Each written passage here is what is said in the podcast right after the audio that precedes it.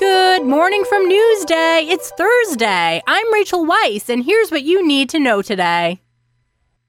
A proposed new charter school has split the Wyandanch community. The proposal comes from the Academy Charter School organization. It has campuses in Hempstead and Uniondale. Wyandanch mother Simone Nixon has already signed up for the proposed school. She says, quote, I just think it should be better for my kids. The plan is facing opposition from some educational and political leaders. Some say it will undermine existing public schools. Today, SUNY trustees are scheduled to take up the school proposal. It won a strong endorsement from their staff.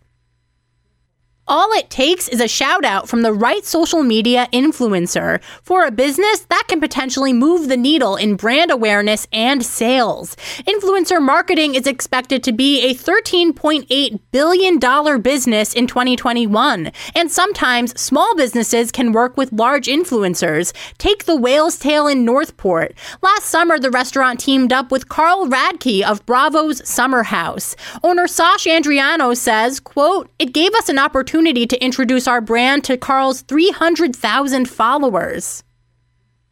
The Many Saints of Newark is David Chase's prequel to his iconic series, The Sopranos. The film features an ensemble cast playing members of a New Jersey crime family. Among the cast are two Long Islanders. Gabriella Piazza is making her major studio film debut. She was raised in Hicksville. Piazza says her mother is the cousin of Representative Tom Suozzi. Chase Vaknin appears in the film too. The 19 year old is a Merrick native. And here's what else is happening around Long Island.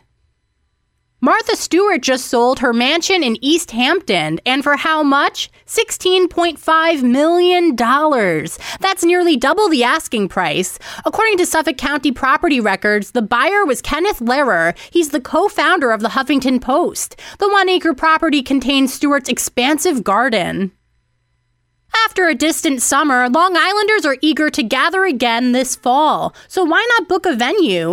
At Salumi in Massapequa, a group of 30 or fewer can take over the space for wine and tapas. Or Bowie Bar and Point Lookout is available for three hour parties, serving up seafood in passed bites or buffet style.